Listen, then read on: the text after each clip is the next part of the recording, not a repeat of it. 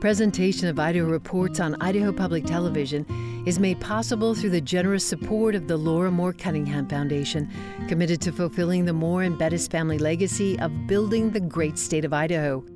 By the Friends of Idaho Public Television and by the Corporation for Public Broadcasting.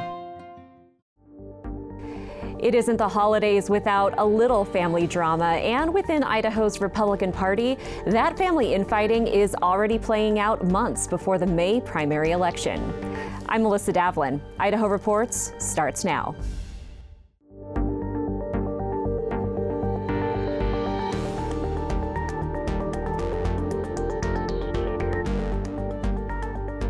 Hello and welcome to Idaho Reports. This week, Kevin Richert of Idaho Education News and Betsy Russell of the Idaho Press joined me to discuss early childhood education and the latest election news.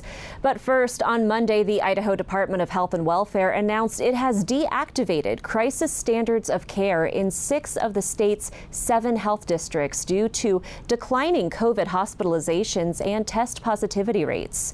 Only the Panhandle Health District in North Idaho remains under crisis standards of care. During a Monday media briefing, Dr. Jim Souza, Chief Physician Executive for St. Luke's Health System, said the state is still at risk for future surges. I think all you need to do is look to North Idaho to have insight into how volatile the situation uh, remains. Or you could look at what's coming out of Western Europe, uh, the Eastern Seaboard, or now some of these hot spots like Michigan with early influenza outbreaks.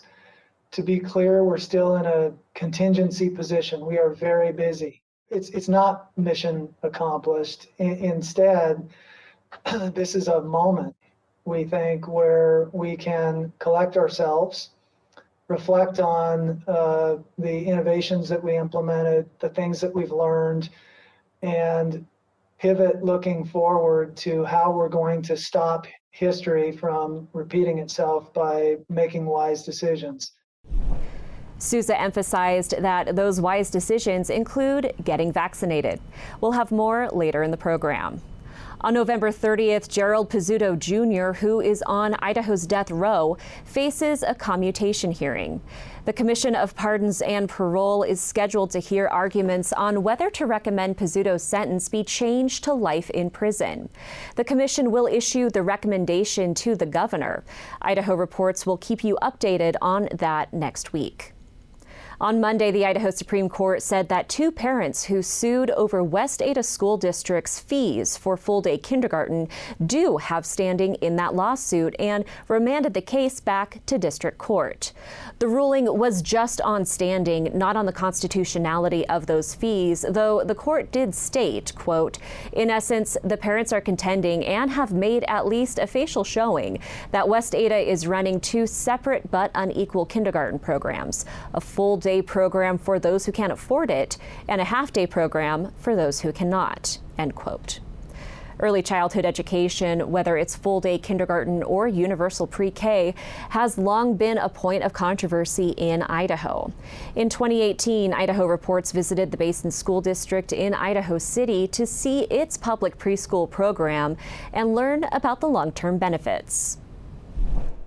I think I can build this. We are a rural district that is quite large. The elementary school is just under 200 district-wide. We are just under 400 students. Baby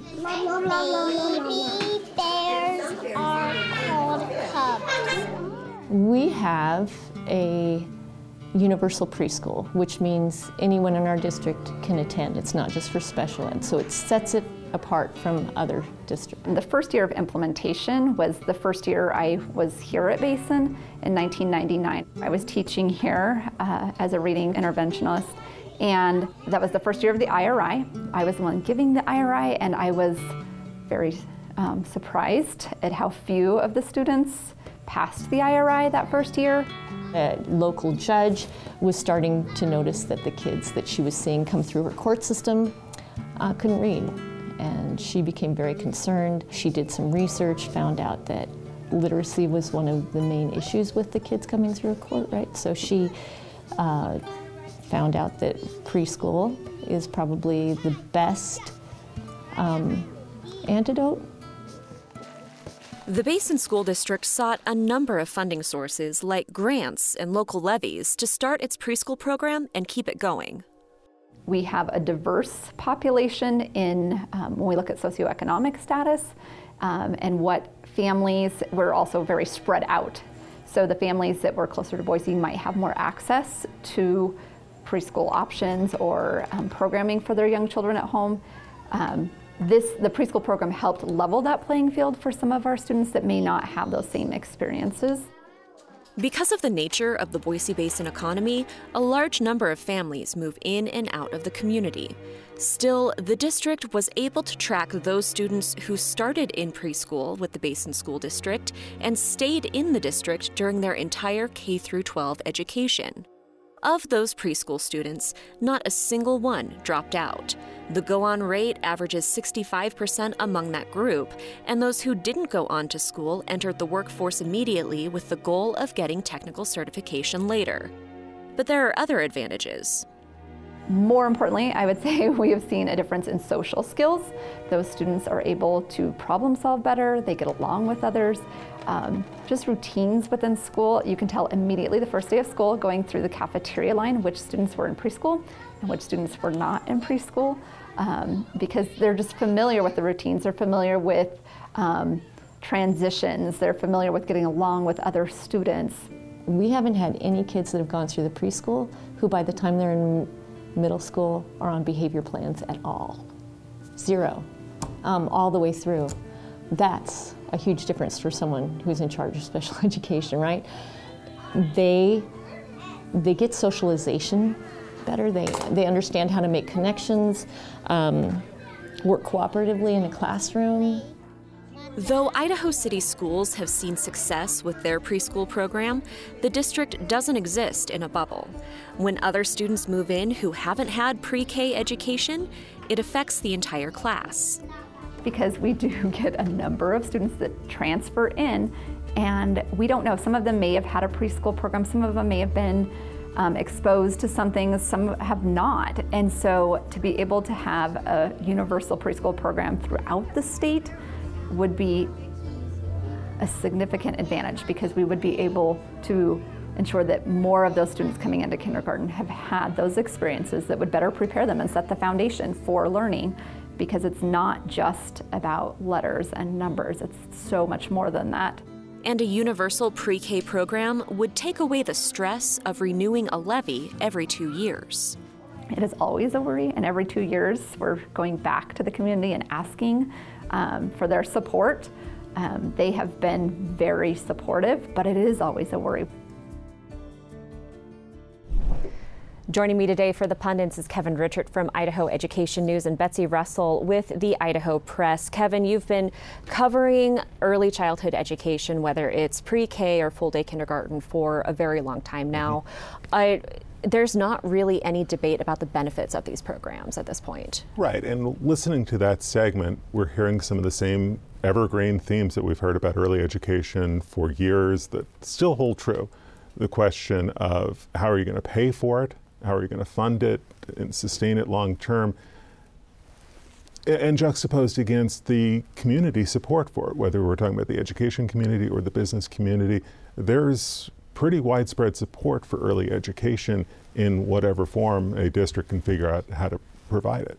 But that's the question: is exactly. how is the district yes. going to provide it? Mm-hmm. Betsy, what are these legislative conversations been like about full day kindergarten and universal pre K in the state?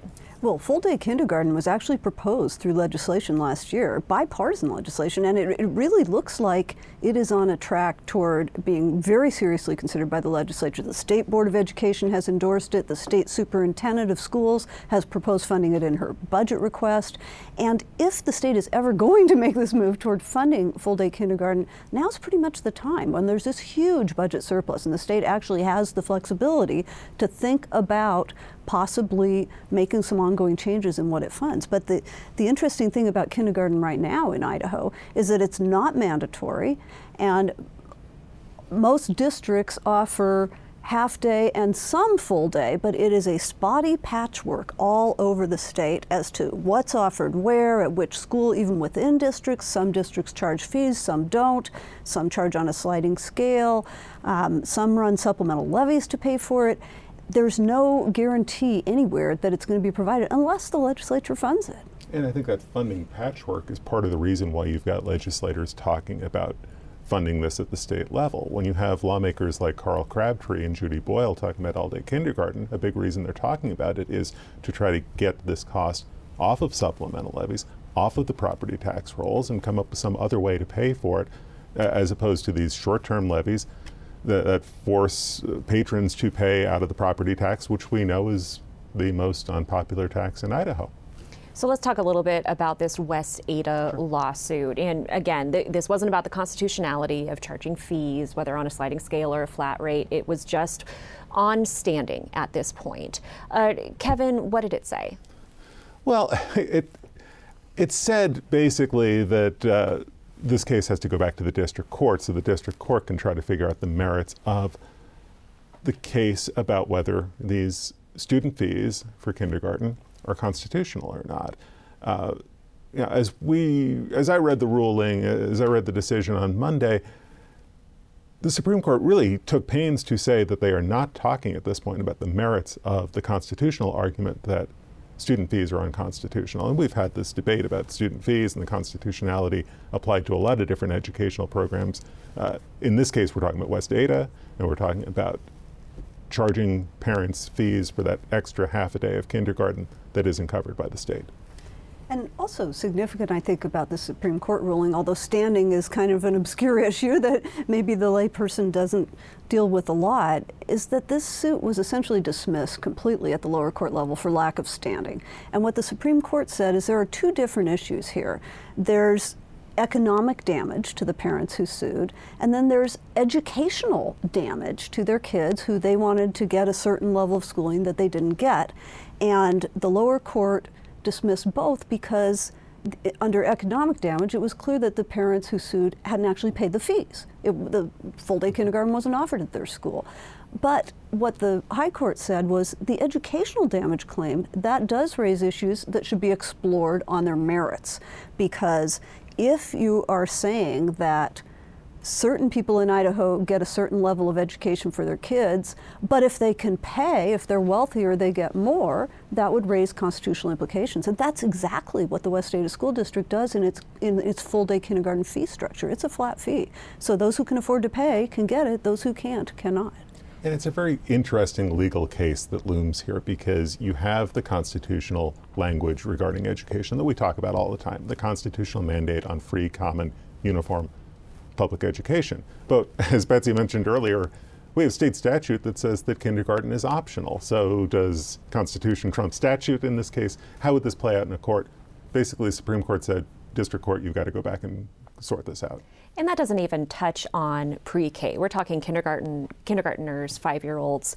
But you know what we saw in Idaho City in the Basin School District was how beneficial those pre-K programs were for, for those younger kids who hadn't even entered kindergarten yet.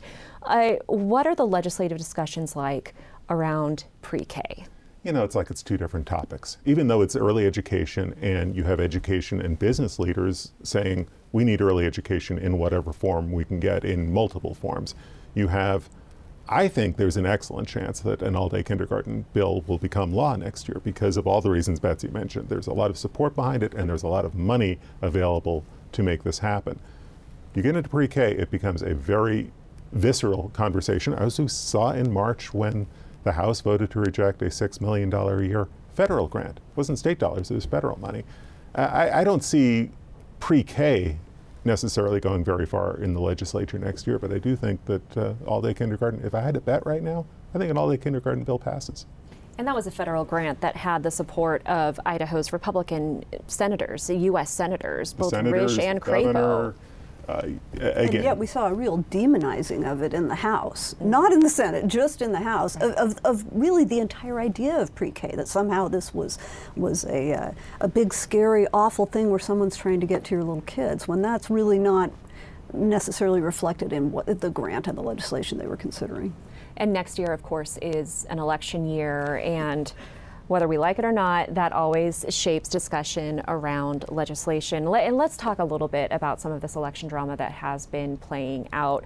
Um, let's start with the legislature. We talked a couple weeks ago about how, with the uh, map that made it to the Secretary of State's office that has a couple different legal challenges now, there were several incumbents who were redistricted together. Mm-hmm. Uh, some of those incumbent versus incumbent races are already starting to sort themselves out because some of those lawmakers are either retiring or have declared for other office. Kevin.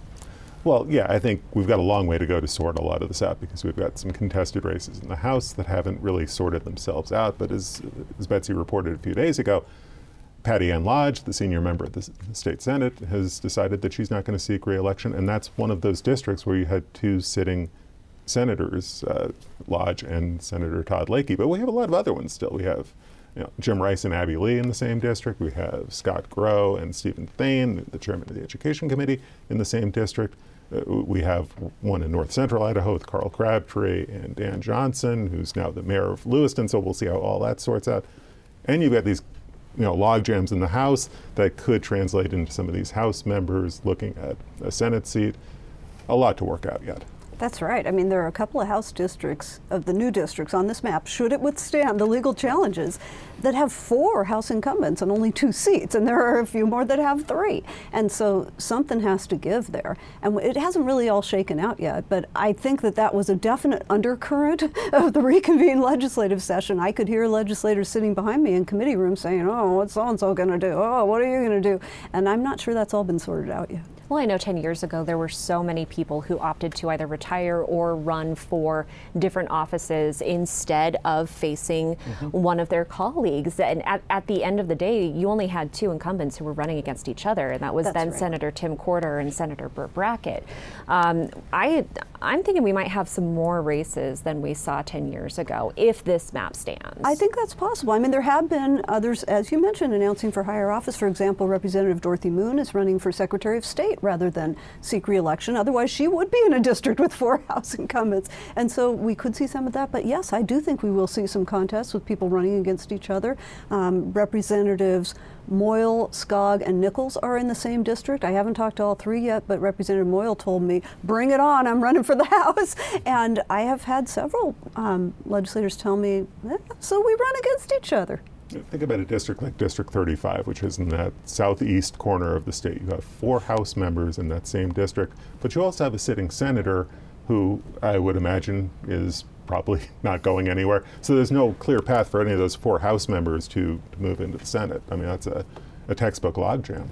We also have uh, Representative Greg Chaney, who has decided to run for the Senate instead of running for his House seat in that's his right. new district. Yeah. And that's that's a case where the Senate seat in his new district will be open. There's no incumbent.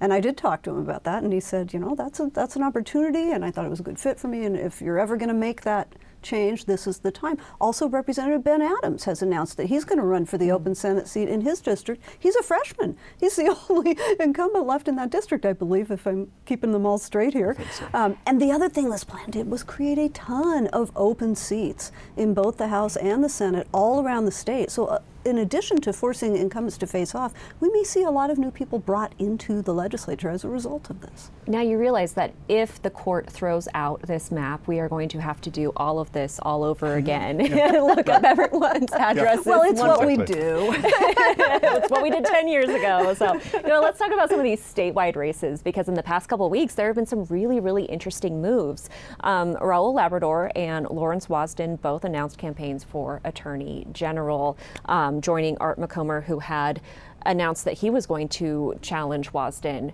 Um, several months before, uh, that that's going to be an interesting race. a very interesting race. And, you know, it really underscores, you know, people talk about how this next primary is this primary, uh, this battle for the soul of the Republican Party is the phrase that keeps getting used. Well, let's put that into personal terms. If you're conservatives, you're looking at this ticket and you're thinking, do we have a chance to take out Brad Little, Scott Bedke, Lawrence Wasden, and Mike Simpson? And if you're a moderate Republican, you're looking at it and saying, we have a chance to take out and maybe preempt the political careers of Janice McGeachin, Priscilla Giddings, Brian Smith, Dorothy Moon, the list goes on. I mean, that's that's why it's a battle for the soul of the Republican Party. I mean, and I think the Attorney General's race may be the most interesting of the two because you have two veteran politicos, you know, and in a four-person race. I mean, it's a fascinating, fascinating I think race. another really interesting race is lieutenant governor. It's not the most powerful position in our state government, but we did have a three-way race shaping up in the Republican primary. And this past week, uh, former Representative Luke Malek dropped out and endorsed Scott Bedke. So now that's a two-way race between Scott Bedke and Priscilla Giddings. Once again, two very clear different factions of the Idaho Republican Party. Which one will come out on top in a head-to-head statewide and, and race? there's a little bit of animosity between Scott Bedke and Priscilla Giddings. Oh yeah. Just a, I've noticed. Just a I've skosh. noticed. You're right. Just a touch. Really, let's talk about Luke Malek dropping out because he had a number of high profile endorsements in Idaho political land. I mean, we're talking former House Speaker Bruce Newcomb, we're talking former Joint Budget uh, Chairwoman Maxine Bell had donated to his campaign. Um, he was running hard, he was the first one to announce. And so for him to drop out at this point and then wholeheartedly endorse his, his opponent, is, what does that say to you, Kevin? Well, first of all, it's just a very sudden announcement because, as you said, I mean, you know, Malek had been campaigning really hard for this race and had been campaigning now for about a year. So for him to announce it and to announce it the way he did on Sunday night over social media was, well, it was very surprising. I mean, I'm looking at my Twitter feed and it's like, whoa, news actually happened here, and it really is news, and it really does set up this, you know, head-to-head battle between you know, the moderate wing of the Republican Party and the hardline conservative wing. And, and it- was surprising to me as well because Luke Malek had been quite adamant early on that he was not going to do this. He was not going to bow out and make way for others. But he got into this race six months before either of the other two candidates did. And that was when he rolled up the endorsements and um, a lot of funding. And the race changed once it became a three way race with two other high profile candidates. And notably, in his announcement, he didn't really say, I'm withdrawing. He said he's deferring it for a future election cycle. And he's still interested in running, just not this year. And, and I have to say, Representative Priscilla Giddings is running hard for this seat too. She is actively campaigning around the state, uh, and, and I think that we what we saw during the reconvened legislative session in mid-November was very much campaigning on the House floor. You know, when she was addressing not just her colleagues, eh, she even said, "Nothing I say is going to change your vote here." She wasn't addressing her colleagues; she was addressing the people of Idaho in that moment. Her debate, that was her moment to, you know, to make her case not just, I mean, her colleagues. I mean, that, that vote was pretty much sealed, but it was her chance to make her case to her constituents, her potential constituents, potential voters. I mean, that was, you know, you know, there were campaign overtones on both sides of this. You know, as we talk about these other crowded primaries, might we see more people dropping out and deferring to other candidates who are similarly politically aligned? Or are we going to see what we did in 2018, where we have five or six way primaries and people winning that primary with, you know, 27% of the vote? I think it really depends on the race and it depends on the candidates. Certainly in the governor's race, we have a plethora of candidates on the Republican side, and none of them have given any sign that they're going to back out. So I think we are in for a multi-way primary there, and and sometimes those can be the most exciting election years. well, and just what we saw earlier this month with Dorothy Moon announcing for Secretary of State. I mean, on paper, it seems like Moon and Mary Souza are going after the same constituency within the Republican primary. But you know, Moon decided to jump into that race. You know, we're several months away from the, the filing period, so who knows what That's direction true. this is going to go. And of course, that now is a four way race because we already had Phil McGrane and Chad Houck, the current Chief Deputy Secretary of State, as announced candidates in that race, along with Mary Souza. So, so there's another crowded primary race. Can't wait. It's going to be good. How how are these elections going to shape debates in the 2022 legislative session? We already you know, saw a hint of how this might go in during that mid-November reconvened session. Uh, between COVID mitigation efforts and the elections looming, what are what are you going to be keeping your eye on, Kevin? I'm going to watch for a lot of the same bills that we saw in that short session. I mean, just because we had 36 bills introduced and none of them passed doesn't mean that these ideas aren't going to, aren't going to come back. And especially if the authors of these bills see these as uh, winning issues that they can take back to their districts. I, I think we're going to see a lot of these bills come back with a lot of political overtones to the debate. Absolutely. And, and election year sessions in Idaho, in the Idaho legislature, are notorious for um, hot button issues being brought up, things that maybe won't even change much as far as the law, but will give um, incumbents slash candidates a chance to go on the record and appeal to their base or to hold the people they're going to run against um, to a record that they think won't appeal to their base. And certainly the COVID bills are, um, are in that category. So are traditionally those bills have been guns and abortion and who knows what all else. But it, it's the same legislature that we have now looking ahead to that election when there's going to be big change. And that will be very clear to them as they conduct themselves through that session know, we have about two and a half minutes left, and thankfully, we are on a downside, a downward trajectory with COVID cases. Uh, this week, Idaho deactivated crisis standards of care in six of the seven health districts. But also, you know, we're hearing from public health officials and hospital officials that we're not out of the woods yet. That we need to start thinking about this as potentially an endemic disease. Um, you know, what's the picture looking like for schools and how might that shape public policy discussions? Well, I think what you're seeing with schools, we saw it uh, just the past few days with the West Ada School District going away from its mask mandate. It'll uh, have, you know, it'll have no mandate when kids go back into school next week. I think you're seeing that, but at the same time, you look at the numbers and you listen to the health officials talk about the numbers. You're hearing two themes. You're hearing, yes, things are improving. Uh, case numbers, positivity, uh, you know, test rates, hospitalizations, all these uh, metrics that we watch so closely are improving, but all of them are higher than health officials really want to see them. And you know, one other thing that looms is that you know, we're seeing COVID case numbers increasing across much of the country. You know, we were listening Tuesday to the AARP uh, conference call you know, Health and Welfare Director Dave Jeppesen talked about how case numbers are increasing in 28 states. Idaho isn't one of them right now, but that tells you that this virus continues to kind of ebb and flow and come in waves, uh, which suggests, you know, that you know this wave that we're just seemingly coming out of might not be the last. And Betsy, what are you going to be watching for? Well, I think that that. Um, COVID has certainly had an impact on Idaho politics. Imagine what Idaho politics would be like right now without for COVID, without COVID, but for COVID. But it is here and is continue to it is going to continue to influence our politics in Idaho. Uh, after last week's reconvened session, do you I we didn't hear a lot about crisis standards of care in those discussions. It was like a, a completely different debate than what public health officials are having. Uh, what do you expect to see specifically with COVID during that 2022 session? I think it will be front and center um, even if it has abated, even if the pandemic has abated, because it has aroused, it has become such a political issue that the political undertones and overtones will be debated and will be legislated. All right, Betsy Russell with the Idaho Press, Kevin Richert with Idaho Education News. Thank you so much for joining us. And thank you for watching. Be sure to follow us on social media. You'll find us on Facebook and Twitter. And you can subscribe to our weekly newsletter. Get all of the links to our work in your inbox every Friday. We'll see you next week.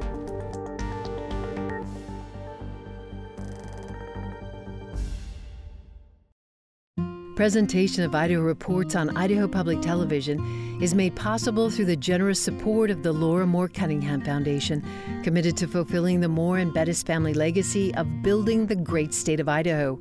By the Friends of Idaho Public Television and by the Corporation for Public Broadcasting.